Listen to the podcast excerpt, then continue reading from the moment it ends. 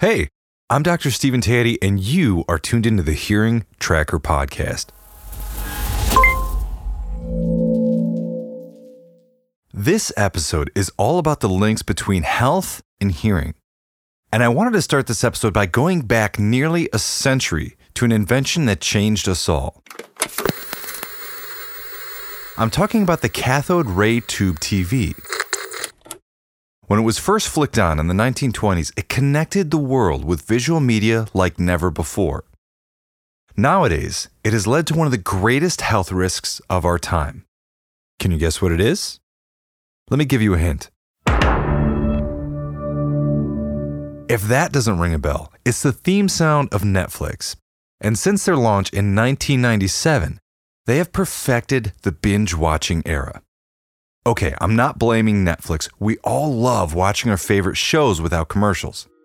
But extreme use of streaming services like Netflix comes at a cost.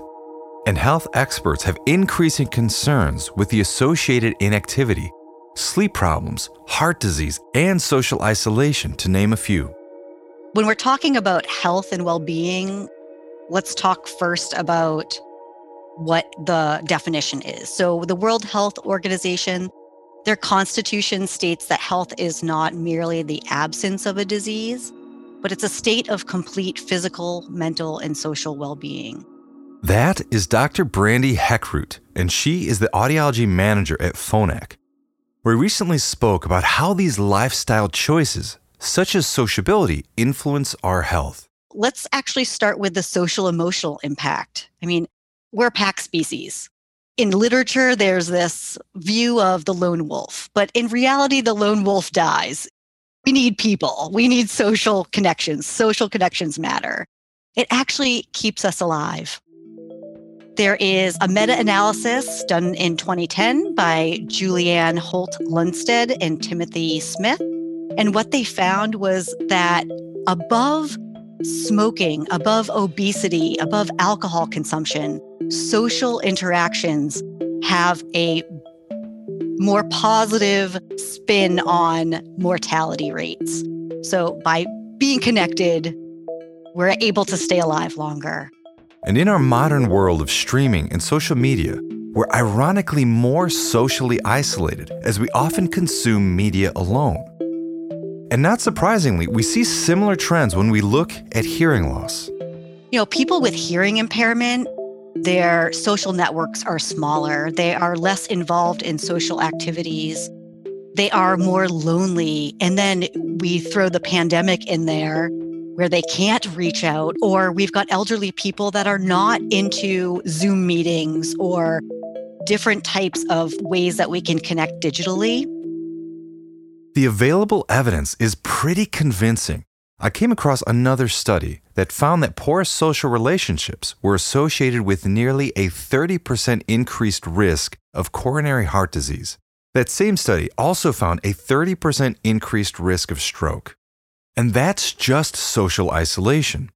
But what about physical activity, or rather, inactivity?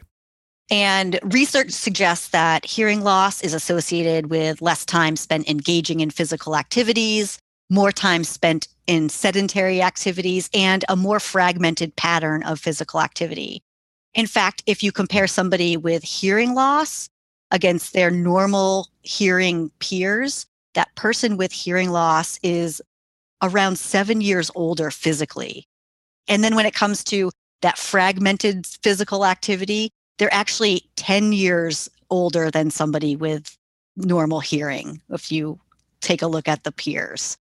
So we know that it's important for people to stay healthy and active.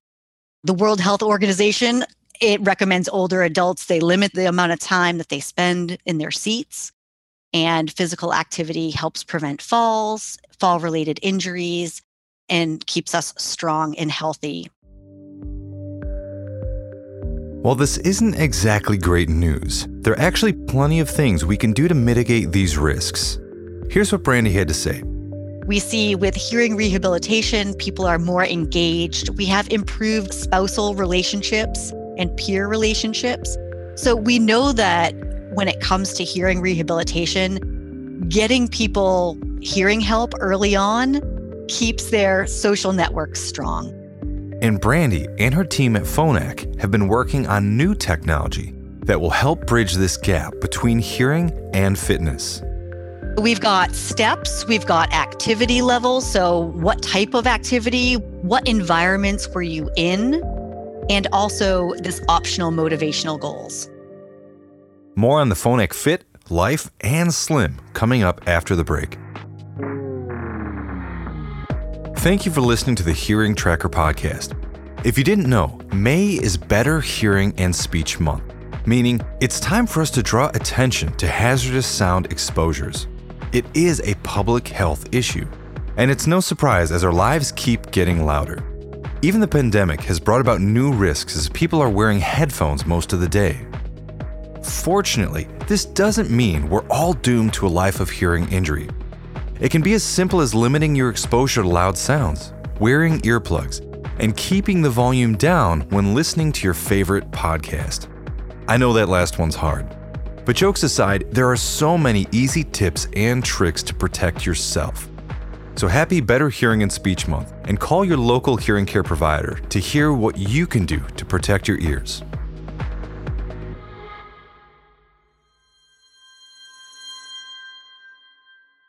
Just before the break, we started discussing Phonak's new product launch. And this was all in the context of how can we fight the social isolation and physical inactivity associated with hearing loss. So let's hear more about what Phonak has been up to. We have three new products that we've launched this spring. When it comes to what we've done with our new hearing instruments, we have the Audeo Fit. Audeo Fit has sensors built on the receiver of the devices. What is a receiver? Well, it's just the speaker that sits down inside your ear. And what the receiver does is it can do a couple of different things. One, it measures heart rate. So the sensor itself measures heart rate through a technology called PPG, photoplethysmography we ask people, are you down with PPG? So photoplethysmography has been out and it's in a lot of health devices now. So if you ever get your pulse ox taken at the doctors where they put that that little clip on your the end of your finger, that's using PPG technology. So what does it do? It it actually shines a light into the skin and there's a sensor that measures the light when it comes back. If there's a lot of blood in the blood vessel, more light is going to be absorbed. And so the sensor is going to get less information back. So the sensor can read the heart rate. And actually, the ear is a very good place to put sensors for many different reasons. One is that there's just less artifacts that have to do with movement that we get on the wrist with Fitbits and such. We also have really good blood perfusion. So it's a very good place to read some diagnostic information. In the near future, we'll likely be able to pull other biometrics, such as temperature, too. But for now, one of the other included sensors is what's called an accelerometer, or simply a device that measures proper acceleration. This is what allows you to track steps and activity levels on your phone and or other fitness devices. But when combined with hearing aids, other information from the microphones and sensors can be used together. For example, accelerometers can measure your movement. That information can be used to augment hearing aid features such as microphones and their directional behaviors. Brandy shared an example of how hearing aid processing, such as microphone settings, can have a significant impact on performance and social interaction. So we did a participation study where we put people in a group. Some had a fixed directional, other people had stereo zoom, so a narrower beam of directionality. And we had a facilitator and we just had people have a conversation. We had video cameras everywhere. And there were behavioralists that actually looked at these videos and they rated people's engagement in the activity. And what we saw were people with stereo zoom active, so a narrow beam of directionality, they were 15% more engaged and more active in the conversation than those with a fixed directional pattern.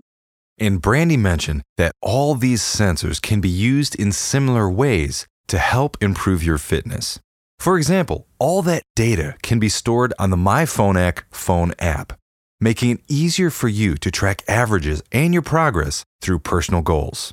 We know that goal setting is important to people and gamification, and people like to live up to what they say they're going to do. We do know that a third of people that get Fitbits or health tracking device, they usually give up after six months. We know with hearing aid use, there's not as much giving up. Okay, there's another element of this fitness discussion that's kind of been lurking in the background, and that's moisture. Technology and water, well, we all know they don't mix. So, in order to make devices for fitness, they had to make them for water too. And this is really highlighted in their Audeo Life device. Audeo Life, let's let's talk about life. They are waterproof. They're the first rechargeable waterproof RIC. When it comes to electric devices, there's what's known as an IP rating, which classifies a device's resilience against foreign bodies such as dust and water. And I asked Brandy where Audeo Life falls in this code. Yeah, they're actually beyond IP68. 68 is the highest rating that we can get. Six means eight hours in a dust chamber, and the dust did not impact the functionality of the hearing device. The eight is usually done with fresh water. We did it with salt water. We did it with pool water. So we tested it many different ways with many different types of water. We not only submerged it, but then we took it out of the water and we let it sit in a humid compartment for minutes at a time before the next submersion. So we kind of copied that humid environment, the humidity that people will experience out in the real world. So now you don't have to worry about take them out when you're gardening or take them out when you get caught in the rain or take them out for aqua aerobics or aqua jogging. With Phonak's new product launch, we see an array of devices. The Life, which is available now, is waterproof and allows you to track fitness with an app. The Slim offers similar features in a smaller, more discreet body. Then there's the Fit, allowing you to monitor your heart rate on top of other fitness tracking. Together, these devices aim to make it easier than ever for people to achieve their hearing and fitness goals. We've been talking about well hearing as well being for a number of years at Phonak because we really believe that there is this intrinsic link between people's overall well being and their ability to hear well in many different domains. And that's why there's a social, emotional, cognitive, and physical domains. And they're so important for people to have an overall well balanced life. And having the ability to have any kind of health tracking is so exciting that it's a different place than my finger or my wrist. And I love the idea that it may help people stay with hearing rehabilitation, be compliant with hearing rehabilitation, and be encouraged to talk about it with other people.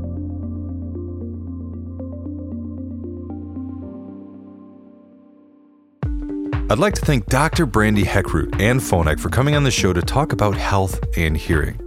There's so much more to this story, these devices, and the Phonak Paradise platform. To learn more, visit phonak.com. Today's episode was produced by me with help from Dr. Abram Bailey. Thank you for listening, and I hope you enjoyed today's episode.